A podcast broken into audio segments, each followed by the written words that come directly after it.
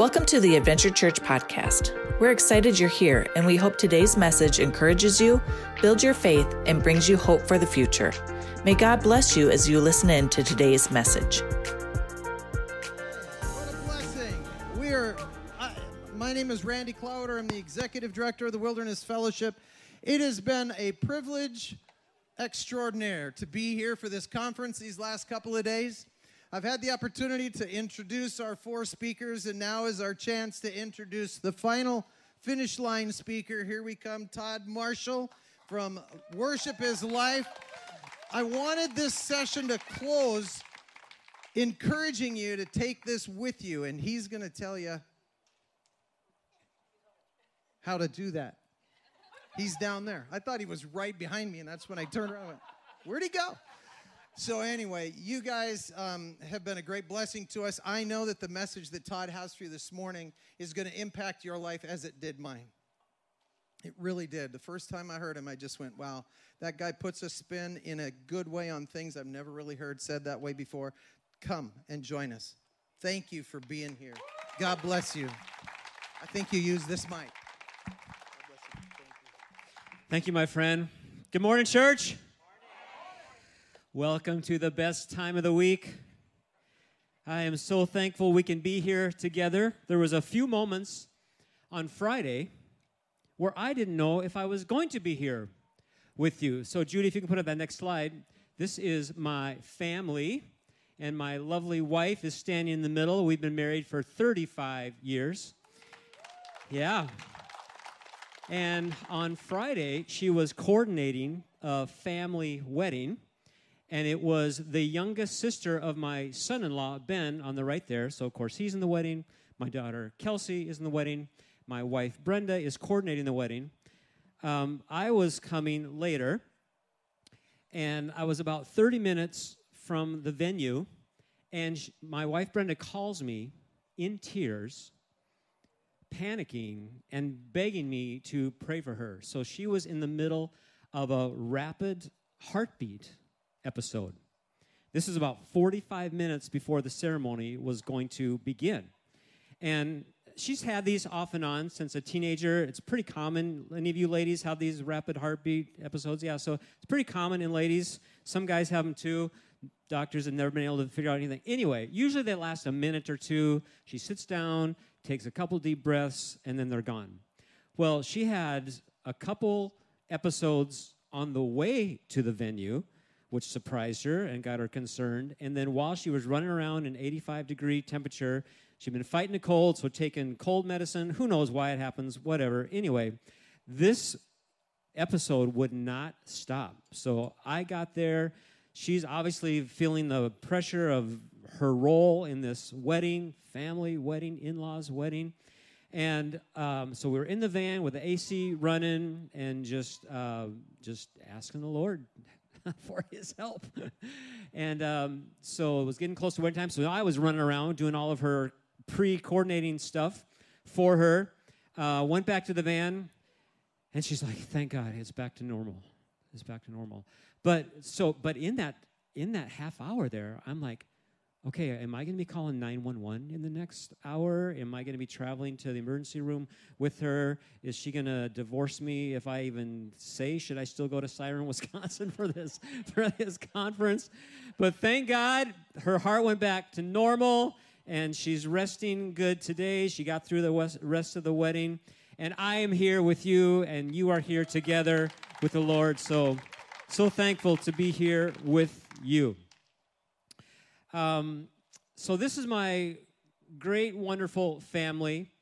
Um, Brenda and I served as worship arts pastors for 30 years, started in Minnesota, then went to Wisconsin for three and a half years. That's where our son Taylor was born, right in this state, and then we went to New York. But so we were in uh, Plover, Wisconsin for three and a half years serving. And uh, any of you see two weeks ago how Plover, Wisconsin made national news? Only a couple of you? Come on, really? Yeah, you probably just don't want to admit it.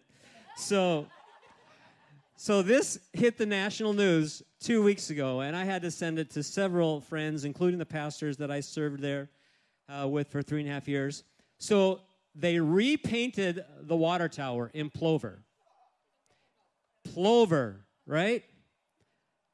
P L V O E R on the water tower.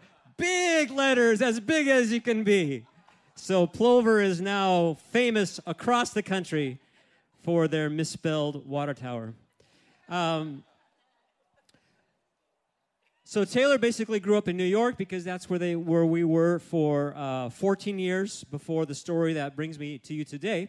Um, next picture, and then this is our latest addition to the family, our first grandchild, Zane. That's Zane with a Y. Thank you, Zane. He is seven months old and just started crawling last week, and uh, yeah, he is lighting up our life. So loving that, loving that. Next. So, this is a picture of the sanctuary at Smithtown Gospel Tabernacle on Long Island, New York, where we last served full time as worship arts pastors. This is one of our Friday night worship nights.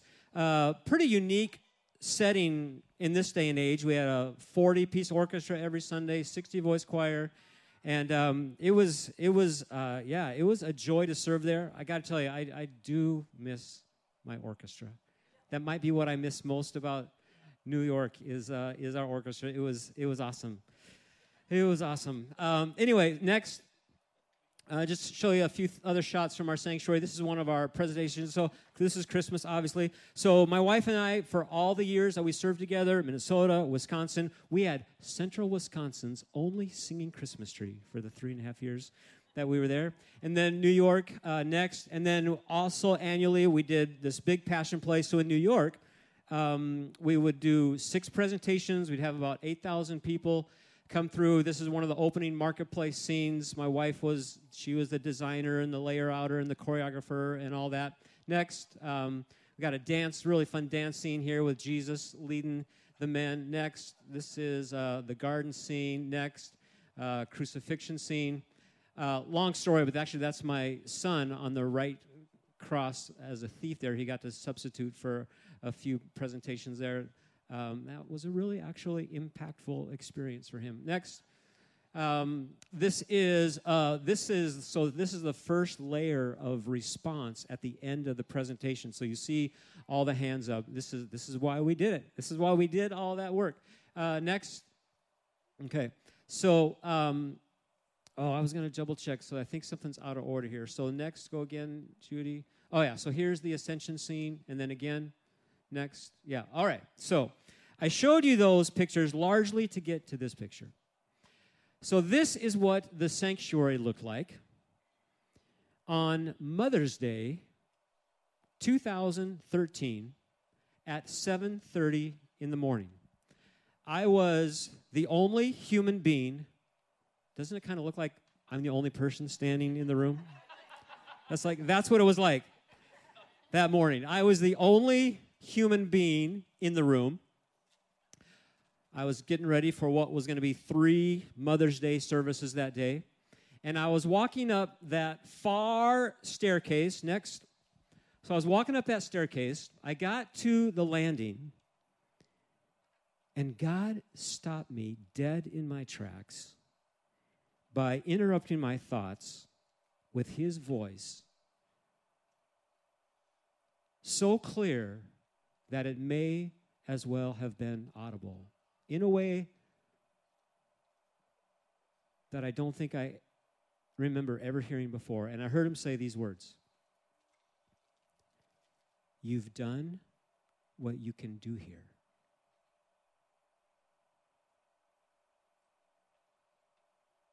And I was just like in shock. Like, what, Lord?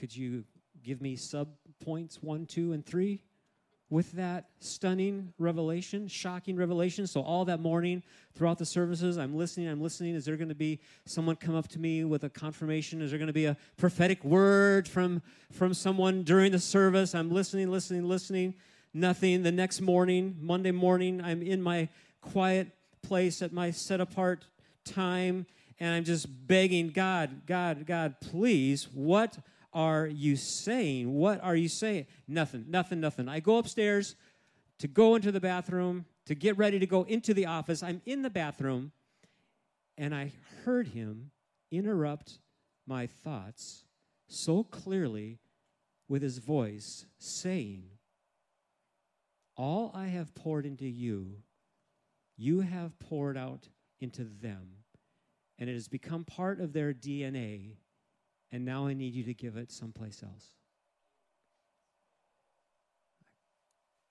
Sorry, I have goosebumps right now because sometimes it just comes flooding back.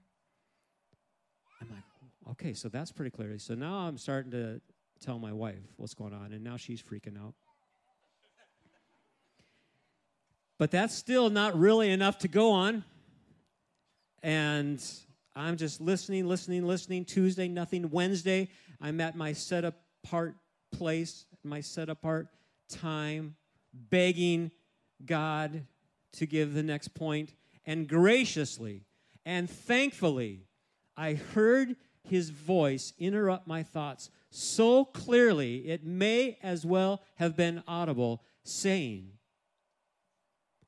I've given you a message for my church about worship, and I'm positioning you so that message will have a greater influence. I'm like, wow, okay, that's something to go on. And it was an eight month journey. We were still on staff there, another eight months. And as it unfolded, we ended up leaving staff ministry, and that congregation pulled out of the parking lot at 6 a.m. on February 2nd, 2014. Took two days to get back to Minnesota. We arrived on February 4th. February 4th, folks. Two feet of snow, 10 below zero. Thanks, God. Really appreciate your loving kindness this moment. So it has been a journey that has literally taken me now all around the world. And that's what brings me here to you today. I was here about five years ago in the old building with uh, Pastor Andy, and then I was here a couple years ago uh, with Pastor Andrew retreat and, and spoke under Pastor CJ. So Pastor CJ and I, we actually went to Bible college together. Yep. Um, matter of fact, we actually played basketball against each other. So Pastor CJ, I'm sure if you're watching, I'm sure he's regaled you with his basketball prowess. And I concur, he is one of the purest shooters I have ever seen. So he was very good and on the team. I was not on the team for reasons that will be left unspoken. However, I did get to play against him in pickup games in the gym. And I would love it when I would get the opportunity to guard Pastor CJ, the best shooter at North Central Bible College, and I would just stick to him like glue, and I would just keep my hand in his face so he couldn't even get a shot off. It was the greatest accomplishment of my four years at North Central Bible College. So we love them. We love what him and Pastor Cheryl are doing here in Siren. We love Pastor Andrew and Becky. Uh, we've just had great relationship with them and their gracious invitation for us to be at their retreat, and we've tried to do that again, and I'm sure it'll happen again in the past. But I also love Pastor Andrew for just his vision for just beyond these walls, beyond even Siren, because I serve part time uh, as the district worship arts director for Minnesota. And so Pastor Andrew has seen what we're doing there, and he has a, a, a vision to see that happen in the Assemblies of God congregations in Wisconsin. So so we're working together on that and just love those guys so much. Um, and then Randy and Ethan, just their vision for wilderness fellowship and their passion and for bringing people together in the retreat place. I mean, it's just unbelievable. It's so beautiful. Uh, I was staying at one of the prayer cabins this weekend, and this morning, while I ate breakfast, I got to watch baby turkeys eating their breakfast right outside my window. So if you have not been there, you need to take a personal retreat, take a family retreat, take a couples retreat.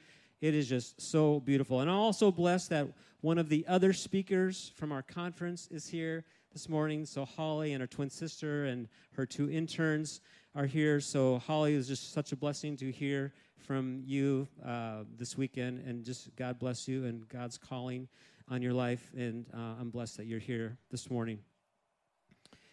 So, what is this message? Some of you have heard pieces of this before, but I know that there's a lot of people here who have not, and I just can't not give you these insights. I do want to ask you, though, for myself and for the Wilderness Fellowship people, how many of you are here right now? You were at the conference, but uh, Adventure Church is not your home church, but you came here because you were at the conference, okay? Raise your hand. Good. The, the, the fellowship people are looking that. Good. Thank you. Thank you. Thank you. Thank you. That will help them and help me a little bit too. So I'm going to, all right, next. so I had her put that slide in there and then I forgot to go to it. All right, that's okay, Judy. We're good. All right, next. Oh, yes. So I've been around the world. And most recently, doing a lot of ministry in the country of Pakistan. So, Pakistan is the only closed country in all of Eurasia. So, 96% Muslim, less than 2% Christian. Christianity is legal there, but no outside Christian group can come in to the country of Pakistan. Matter of fact, it is against the Constitution to, for a Christian to witness and proselytize a Muslim. Uh, I don't know if you've ever put two and two together here. I hadn't before this. But if you look at the Pakistani flag, the emblem on the Pakistani flag is actually the emblem for Islam. So they are hardcore there. So I got, so like everybody else, like Holly and the rest of us, when pandemic hit, we had to pivot in how we were doing things, what we were doing. So started doing a lot of international ministry via technology. Got connected with this pastor and his wife um, they really are friendly people. Uh, I don't know, in Pakistan, they just don't smile when they take pictures. That's just how they do it there. But they are lovely people. Uh, this is their kids, Mary and Yashua. Got connected with them, and ever since then, which has been over a year now, I have been teaching uh, via technology. And uh, Judy, again, every few seconds, you can just keep going now through these slides. Via technology, there's me with the pastor of the mother congregation there. Um, and whether using Skype or Messenger or finally got them going on Zoom, just teaching in these different settings in their villages. They have two congregations and they have multiple villages they go out. We've been helping purchase food to feed these poor Christians. We've been ministering to children and feeding kids there. Oh, stay right there, Judy. Um, so, again, they are the poorest of the poor. They have the lowest level jobs. And one of the main, the main thing that keeps them in their cycle of poverty is lack of education. And then the main thing that keeps them from maximizing their potential in growing God's kingdom is lack of solid biblical teaching. Because many of these Christian villages are literally Christian in name only and just fighting to survive.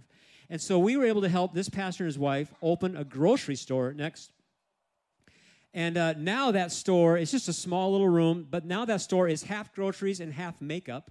And actually, their uh, and the makeup side, ladies, is doing better than the grocery side. And their clientele, their clientele is actually 50% Muslim come into their store. So that is that is feeding this pastor's family, and now they're able to take what little offerings come in on a Sunday and help the poorest people in their congregation. Next so I've been able to speak uh, in these places. This is their sanctuary, which is actually on top of that pastor's family living quarters.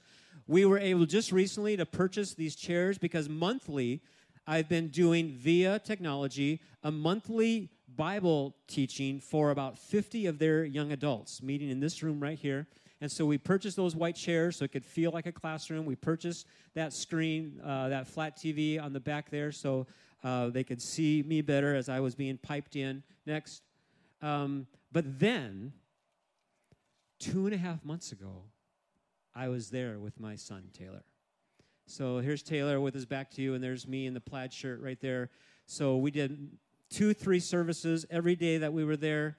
Um, wherever we were, where there was children, we were feeding children afterwards, and it was just an awesome, awesome time. I want to encourage you. So my son and I have a podcast, Worship is Life, the Worship is Life podcast. Episode 18 and 19. Episode 18 is the unexpected, miraculous escape for the two of us out of Pakistan as they were getting ready to shut the entire country down for three weeks, and we got a six hour notice. So that is a crazy, crazy story to listen to. Then the next episode just talks about the rest of our time there. This piece of property that we are standing on is, is why I'm sharing all this with you. So, this piece of property sits on the border of two Christian villages. And right now, Worship is Life is in the process of raising this summer by August 30th $30,000 to buy this piece of property on which will be built a building that will uh, serve as an orphanage and a Christian school for free Christian education for the children of these two villages. And, um, and the orphans are going to be taken care of by the widows in the community. And it's just an, these people, they have, they have such vision and passion for their people it's just awesome. And so a year and a half ago, I really felt like, Lord, I know we're a small fledgling ministry that is still in the, the infant stages, but I feel like we're to a place that we need a place that we are giving into for the long haul. And I think this is, I think this is it. So we had a matching $5,000 donation come in that's already been matched, 10,000 in the bank. Then we had another matching $5,000 donation come in right now. So by July 31st, we're trying to match that $5,000. So afterwards, if there's some of you want to meet me at the table um, and donate to that to help us match that, uh, your dollars will be doubled today. So thank you for uh, letting me share that. Next. All right, so to the message, I am going to share with you the three insights that have over time become the foundational insights of this message. It's going to feel like another fire hose for those of you who have been at the conference. Um, I am a teacher. I mean, I served as a worship arts pastor for 30 years, but I, I am a teacher and I'm passionate about these insights. And even though they're simple, I, I, I know you're going to see things differently as I point out several things in Scripture to reveal this. And we're going to go into high gear and just keep in that gear. Here we go. Insight number one. Next. Um, oh, we're going to answer these two questions. What is the connection between a worship service and a life of worship? And why does it matter? Those are two big questions. Next. Insight number one, let's all say this together. Worship equals relationship. Again, worship equals relationship. Okay, I'm going to ask you a question. I want all of you to think of a one word answer. Don't say it out loud. Then I'm going to count to three, and we are all going to say our one word answer together at the same time. Here's the question When a leader stands up here and says, let's all get up and worship. What activity do you assume we are going to engage in? One, two, three. That was pretty clear. Now, I know that most, if not all of you, know and understand that worship is more than singing songs to God. But we have just confirmed that our current cultural idea of worship is very closely, almost equal to music and singing. Fun fact in the Bible, over 200 times do we find the word worship. But only a handful of times is the word worship in the Bible in the context of music and singing. Which means God's description of worship is much bigger and much broader than our current cultural idea of worship. Is singing songs to God worship? Yes. Is it bad to call our singing time the worship time? No. Are there unintended consequences if we only think of worship as singing? Yes. Because then we keep putting things in boxes and compartments. Sorry, ladies, that's just how men do things. And so we keep telling you to do the same thing. We put things in boxes and compartments.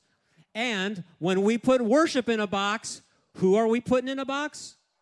Yes. Do we want God in a box? Do we want God only in a certain part of our lives? Do we want God in only a certain part of our services? So, what is the connection between a worship service and a life of worship? Why can we say that worship equals relationship? Well, as I look at all the context of all of these passages where we find the word worship, there's one word that jumps out at me that would summarize all these passages, and I've obviously chosen that word to be relationship. So, my definition after 30 years of being a worship arts pastor, my definition of worship has become this simple and this succinct worship equals relationship. God always looks through the lens of relationship. Everything God does is in the context of relationship. Let me give you some examples. Next, picture of the Ten Commandments. When I ask Christians, non Christians alike, to describe the Ten Commandments, most say, well, it is a list of rules or it is a list of do's and don'ts. And on the surface, that appears to be true. But if we do what God does, if we look through the lens of relationship, we notice that the four commands on the left are how to do a relationship with who? Yes. And the six commands on the right are how to do a relationship with who? Yes, others. Because everything God does is in the context of relationship. So, yes, they are do's and don'ts, but they are how to do relationship and how not to do relationship. Next. So, by the time Jesus came to us in the flesh, the Jewish leaders had added hundreds of commands to the commands. So it's very common for them to sit around and argue about what is the two greatest commands. So one day, a Jewish leader came to Jesus and said, Teacher, tell us, what is the greatest command? And we know that Jesus began by saying, Love God with your entire being. But then he made two stunning statements. He said, The second command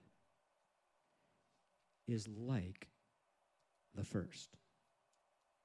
The second command is the same as the first love your neighbor as yourself.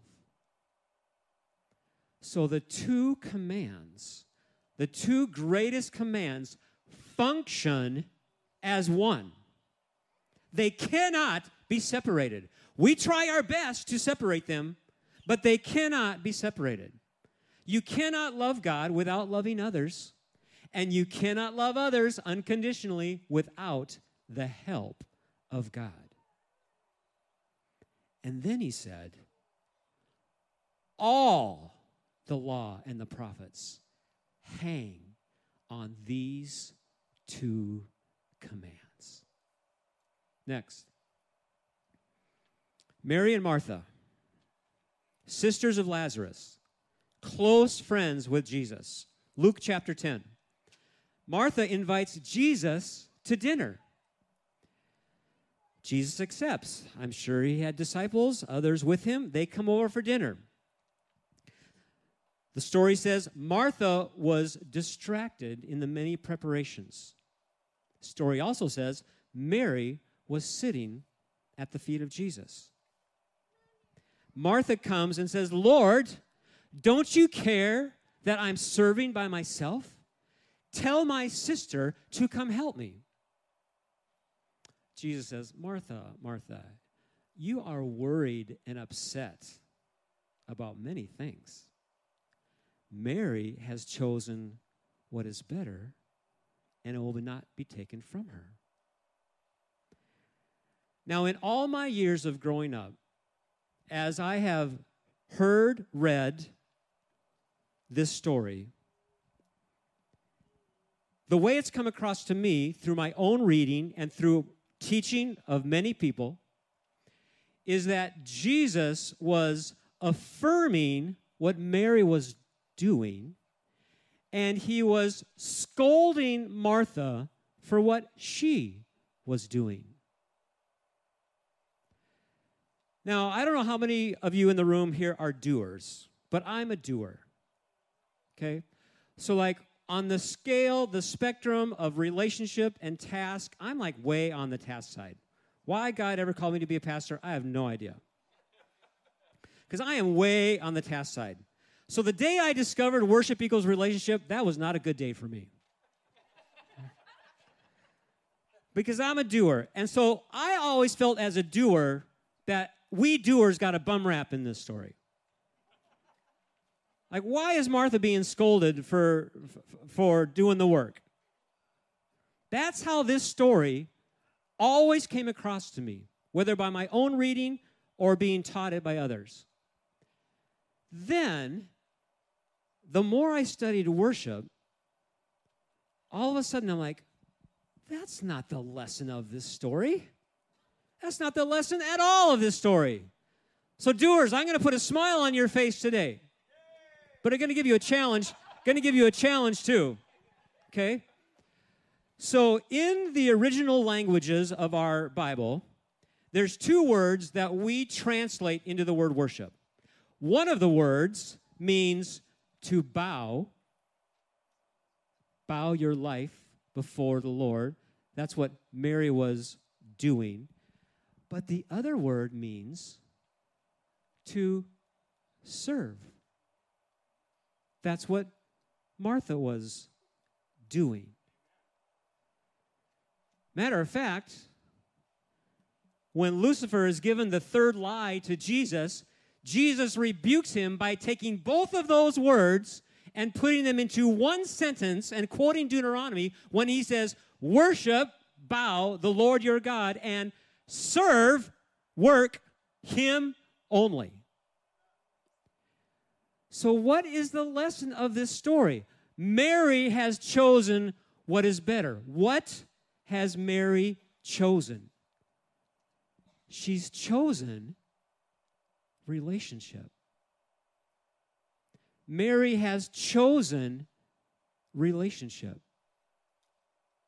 What did Jesus say to Martha? You are worried and upset about many things. So, this is what can happen for all of us, but especially us doers. Doers, watch this. when we get over focused on the doing, the focus is on who? Say it louder. Self. Self. Absolutely. That is what happens to all of us, but especially to us doers.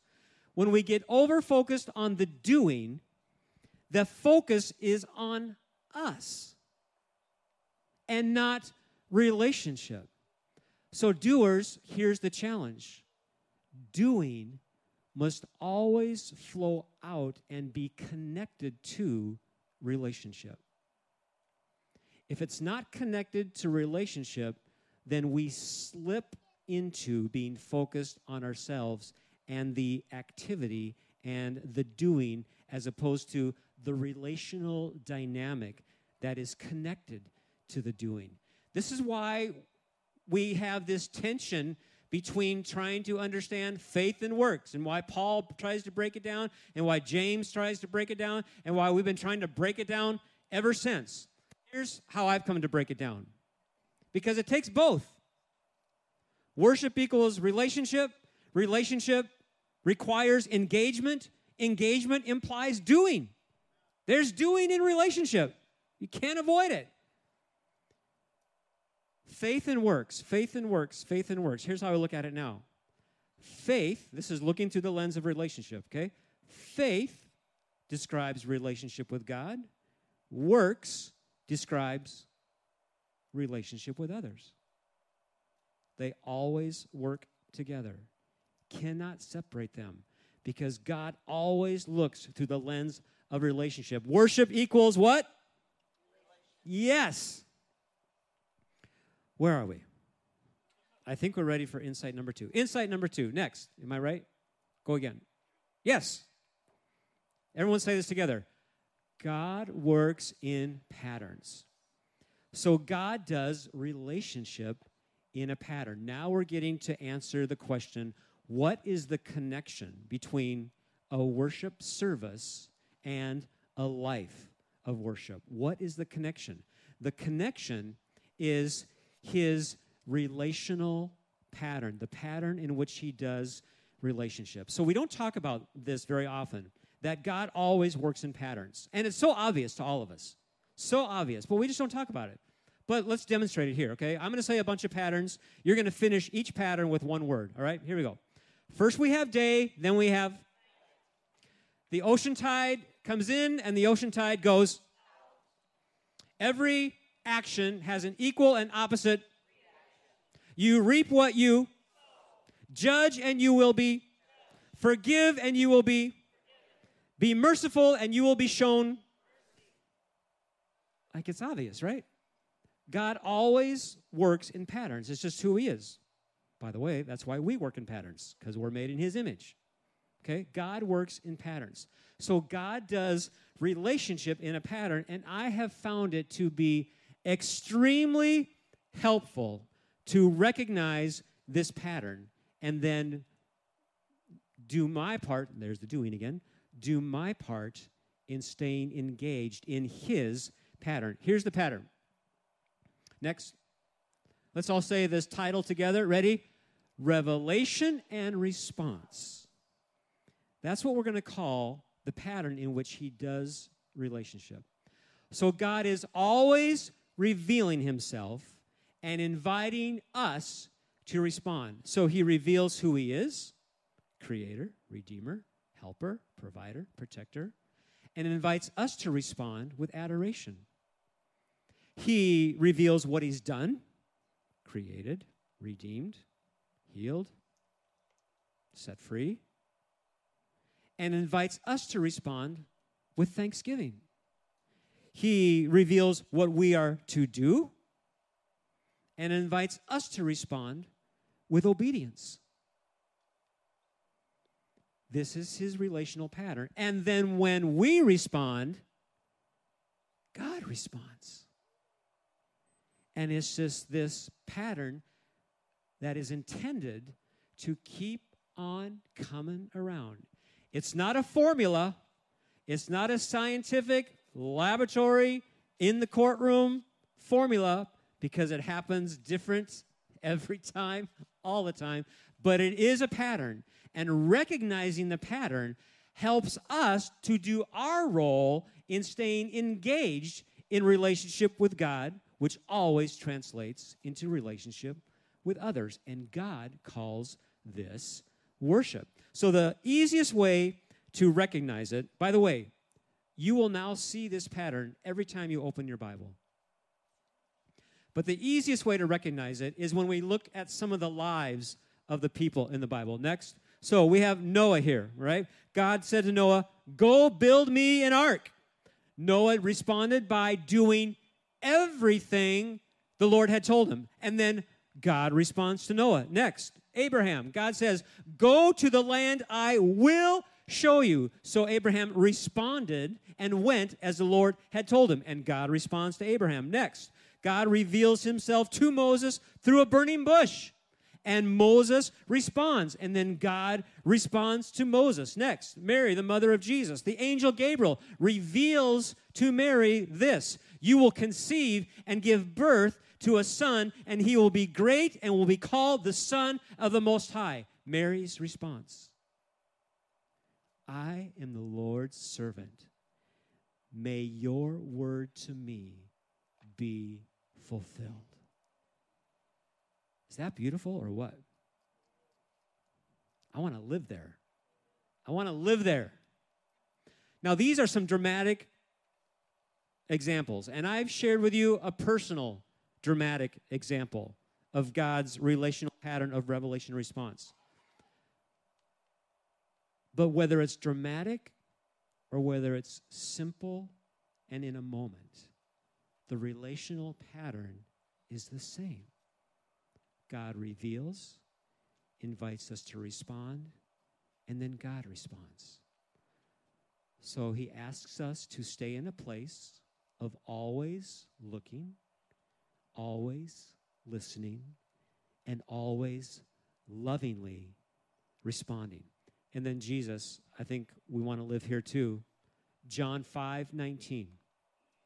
The Son can only do what he sees the Father doing.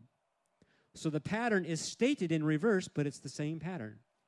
Jesus is saying, whatever he sees the Father doing, that's what he will do.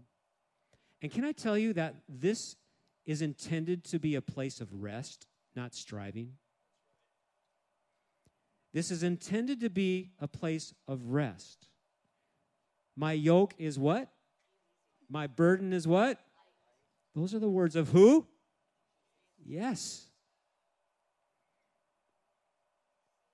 I know it can feel like striving. You know why it feels like striving? Because we overemphasize the doing.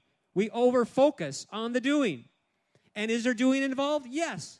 But it flows out of a place of rest and trust in our Creator and Redeemer and helper. It's mysterious, folks. There's no way around it.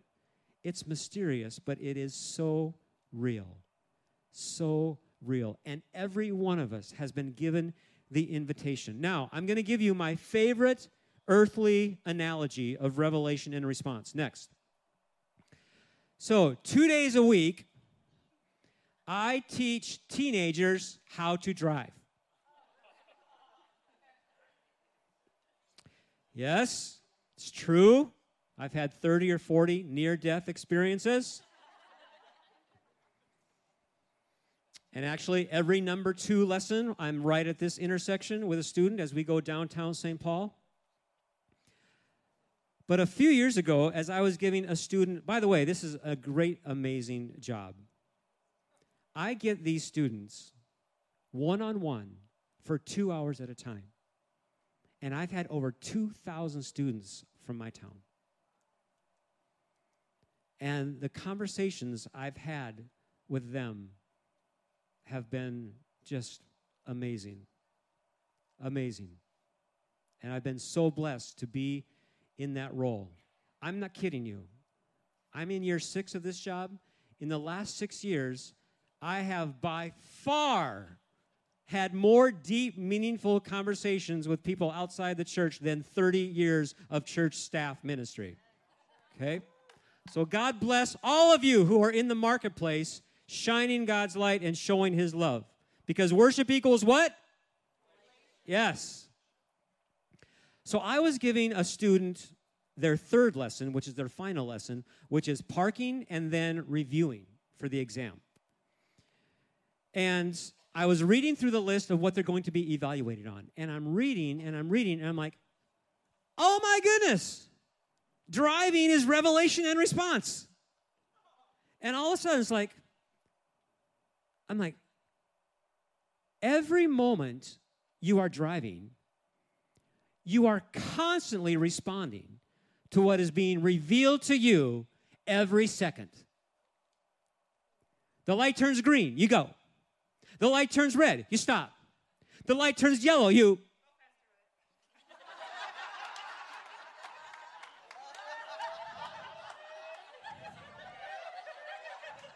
Okay, difference of opinion on that one. But the point is, it's a response. Either way, it's a response. Whatever you choose, it's a response to what's been revealed to you. And when we are maximizing our potential as a legal and safe driver, we are focused on two relational dynamics our relationship with the laws of driving, the authority of driving, and our relationship with everyone else around us. And those are the same two relational dynamics God calls us to focus on our relationship with Him and His laws for living, and our relationship with everyone else around us. And the laws for driving and God's laws for living are there to help us relate to everyone else around us. Next. Now, we fail to maximize our potential as legal and safe drivers when we become what? Distracted. The number one cause of accidents in America is what? Distraction. Here's the big question we get distracted when the focus shifts to who? Aha.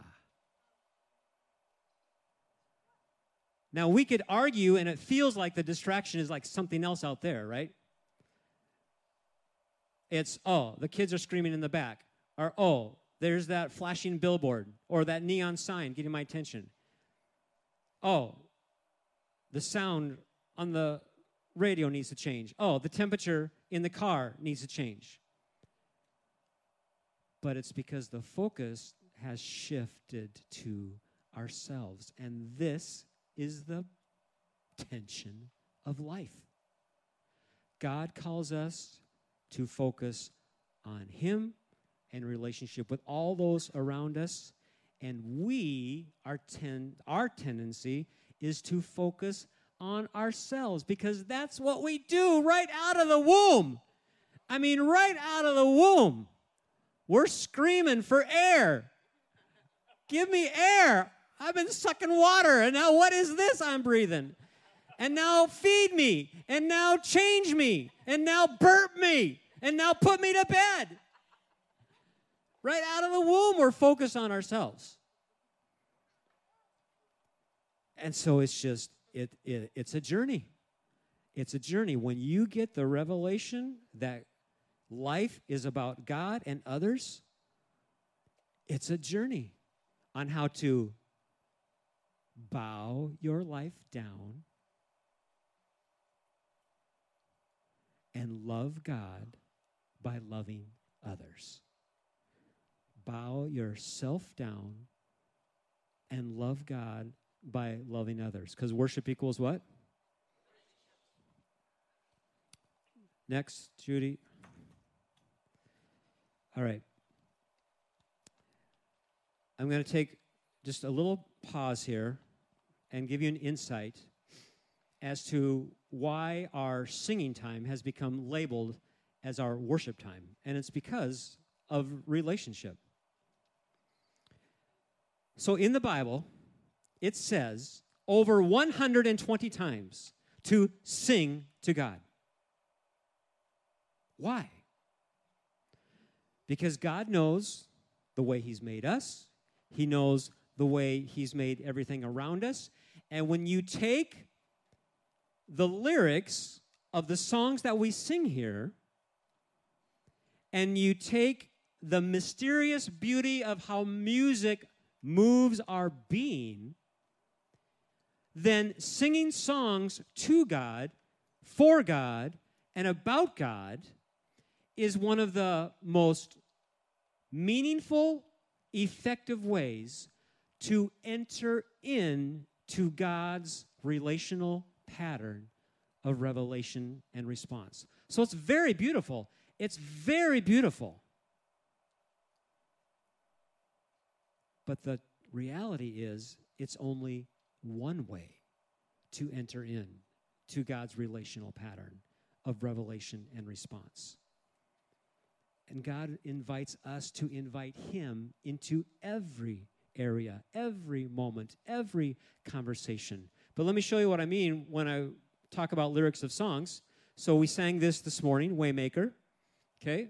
You are here moving in our midst. That is a revelational statement. God is here. And by the way, God is here because we are here. Okay? Now, when we respond, God responds. And so, yes, there is an increased amplification of the sense of his presence when we come here, but it's not because God lives in this building, or it's not because we have to come here and invite him to come somewhere from out there and now down into this room. Because as sons and daughters of God, we are the dwelling place of the presence of God. And when we respond to Him, He responds to us. And when we do it together, it's even more dynamic. It just is. You've all sensed it. You know what I'm talking about. But it's about the relationship. So here's a revelational lyric. Next lyric. Would you say that's a lyric of response? Yes, I worship you. I'm looking at the revelation that you're here and that you're working, and I worship you. Next lyric. You are here working in this place. That is a revelational statement. Next lyric. I uh, you are waymaker, miracle worker, promise keeper. So we are singing revelational statements of who God is and what he's done. Now, this is, um, yeah, go back to that, Judy. So this is really interesting because when you're singing this, when you were singing this this morning, did you sense yourself responding? As you're singing this revelation, do you sense, okay? So so you're responding even when you're singing revelational lyrics, but it is such a, a, a blessing to sing your response. Okay, that's what happened in the worship wars between hymns and choruses, this whole revelation response thing, but we won't take time to go into all that. Okay, next thing revelation. Light in the darkness. My God, that is who you are. Next. Waymaker, miracle worker, promise keeper. So, revelation response is filled in the lyrics of our songs. Add music to that, add our coming together and all singing in one voice. That relational dynamic is just powerful. But guess what? The same relational dynamic is happening right now. I am listening and responding to God. You are listening and responding to me and to God. And God is responding to you right now, where you are in your seat, because it's the same relational pattern. What happens during the singing and what happens during the preaching and teaching are they two different expressions? Yes, but they're the same pattern because worship equals what? Relationship. It's the same relational pattern. I'm going to ask um, Becky to come to the keys and trick us into thinking we're almost done. Let's go to the uh, third insight. We worship, okay, so this may sound like a stunning statement, hopefully not as stunning as you've been listening to me. Insight number three we worship God best when we love others. Let's all declare that together. We worship God best when we love others. Next. So that statement is so true and so challenging.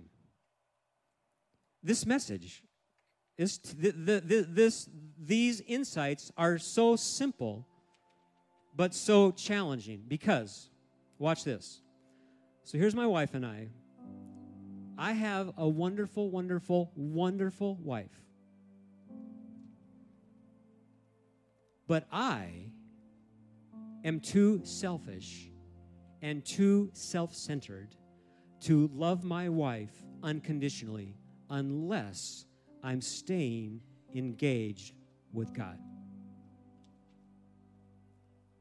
It's the only way that I can love her for the long haul unconditionally unless I'm staying engaged with God. Next, family picture again. I have amazing kids, amazing kids. But no matter how amazing they are, I am too selfish and too self centered to love them unconditionally and unselfishly for the long haul without the help of God. And just as God calls me as his child to love my family unconditionally, he calls me to love anybody else that he brings into my life, whether for a moment or long term, to love them unconditionally. Next slide. So, this is just one example of, of something that my family and I have a conviction about uh, uh, that we do on a regular basis. So, when we are in a restaurant where we are going to have a server, we actually treat the server like a person and not our slave. And we get to know their name, a little bit about them, have this flow of in and out conversation as they're moving to our table and away from our table. And then, when the time is right, we simply say, We're going to say a blessing over our meal. Is there anything in your life that could use a blessing today? And we have done that dozens, if not hundreds of times. And just like the driving, I wish I had time to tell you the stories that we have had with servers. We did it just yesterday down at the poorhouse with our server, and her sister is going through cancer. And on one hand, that can sound so intimidating, but on the other hand, it's so simple to just acknowledge God and then welcome Him into that moment. And no matter where that person is, we've had all the response all over the spectrum, but no matter where that person is, if they've never thought about God, if they weren't thinking about God that day, if they weren't thinking about God in that moment, now they're thinking about God. Maybe shallow, maybe deep, but they're thinking about God. Why? Because we, as God's children, acknowledged him and welcomed him into the situation. And you can apply that to every area of your life, obviously. But it's this it's this place of just staying in his in connected to him. Staying connected to him. Next one last biblical example. This is Jesus and the rich young ruler. The young man comes to Jesus and says, actually asks, a very significant question What must I do to inherit eternal life? That's a pretty important question. And of course, like all of us, he's asking, What do I do? What do I do? What can I do? I want eternal life. What do I have to do to get it? And Jesus didn't give him, well, he did and he didn't. He gave him a doing answer, but not the kind of doing answer you might think. Like I would think he would say something like, okay, here's what you do. In a little while, I'm going to die, and then I'm going to rise again. And when you hear about that happening, you say a little prayer to ask me into your life, and then you will inherit eternal life. He didn't say that at all. He said, Keep the commandments.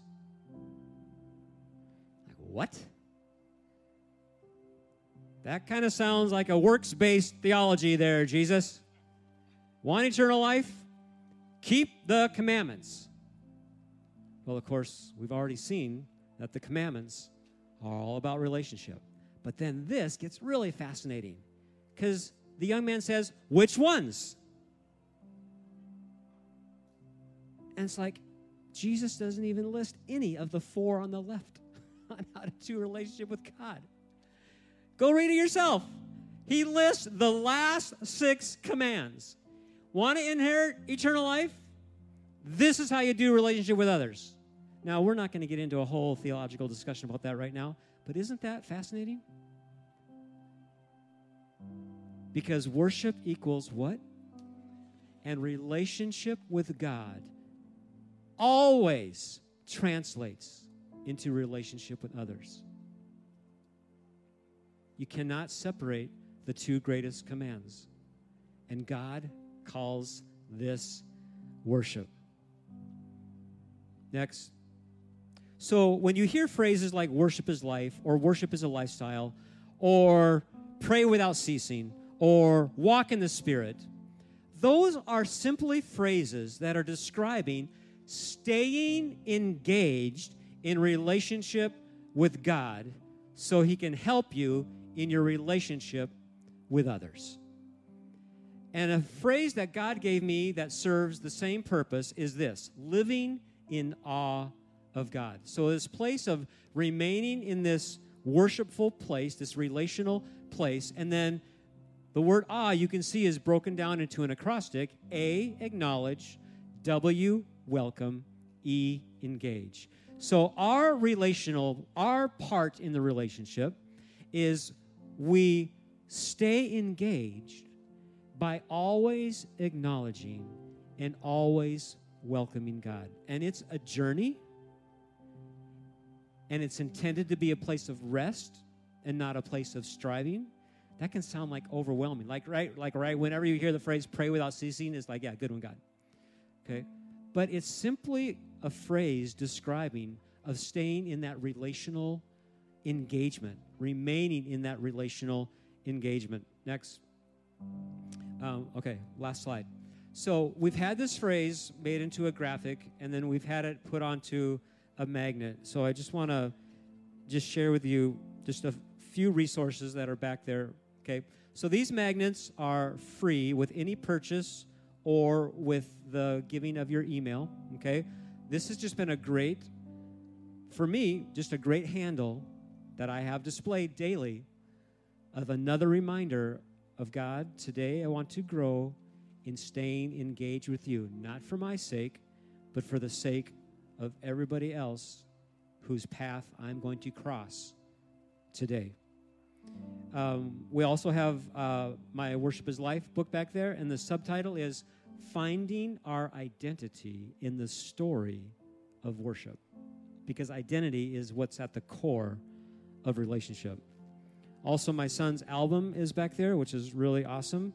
And then we have a children's book, My First Worship. This is a great tool in forming your kids from the very youngest age that life is all about relationship with God and others, and God calls that worship. I've been reading this to my grandson ever since he popped out of the womb. And then, if you really want to go deeper, or if you are a teacher or have a ministry where you're looking for content, um, I have a flash drive here that has 11 video teachings of mine, uh, unpacking this and all these other teachings that are connected uh, to this and our life of worship, complete with downloadable notes and everything. This is on our website for $99, but you can get this here for 49 if you want to go deeper there.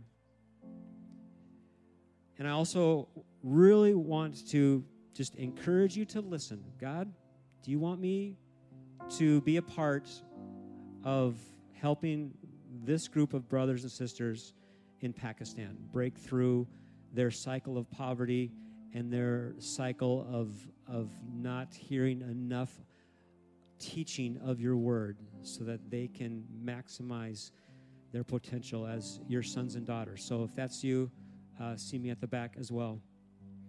Father God, your truths are, on the one hand, so simple, and on the other hand, because of our own self centeredness, so challenging. Nothing new under the sun. This is another message that is saying the same thing that we say from this platform over and over and over again love God, love people, but we keep coming back to remind ourselves who you are, to remind ourselves who you've called us to be. If you're here and you have never accepted invitation to restored relationship with God, you can accept that invitation right now. And I want to tell you that it's more than just a blessing of restored relationship with your Creator, your Redeemer. He's going to help you in every relationship that you have with others. So if you're here and you have not accepted that invitation, stepping in to relationship with your Creator, with your Redeemer, with the one who wants to help you, I invite you, accept, accept the invitation, accept the invitation. If you're here and you just want to grow in this reality of staying engaged with God so that you can be His vessel of love and light, just ask Him right now. Lord, what does that look like for me? How do I do and keep it connected to relationship? Help me, Lord. Help me, Lord. Father God, I just ask that you would help me. I ask that you would help each person in this room. And I ask for your blessing upon their lives, the blessing of your sensed presence, the blessing of your provision, the blessing of your protection, the blessing of your purpose for their life. We bow our lives before you, O oh God. We are your children. We are your friends. We are your servants. Help us to work in the house you are building. We thank you, Lord. We lay our lives before you, O oh God. We've had an incredible opportunity this weekend to be blessed, to be challenged. I've been challenged. And my hope is that each one of you would be challenged as well. Thank you, Adventure Church, for letting us host this conference here and to, to bless you. I'd like to I'd like to take one second and illustrate what I don't want to happen. Holly, would you come up here for a quick second? Really quick. It'll take just a second. I've got a cup. I want you to I want you to stand down below me, right down at the bottom below me. And I want you to turn around and face the crowd. Do you trust me? Do you trust me? This is what I don't want to happen to any of you. As I raise this cup above Holly's head. and I begin to tip this cup.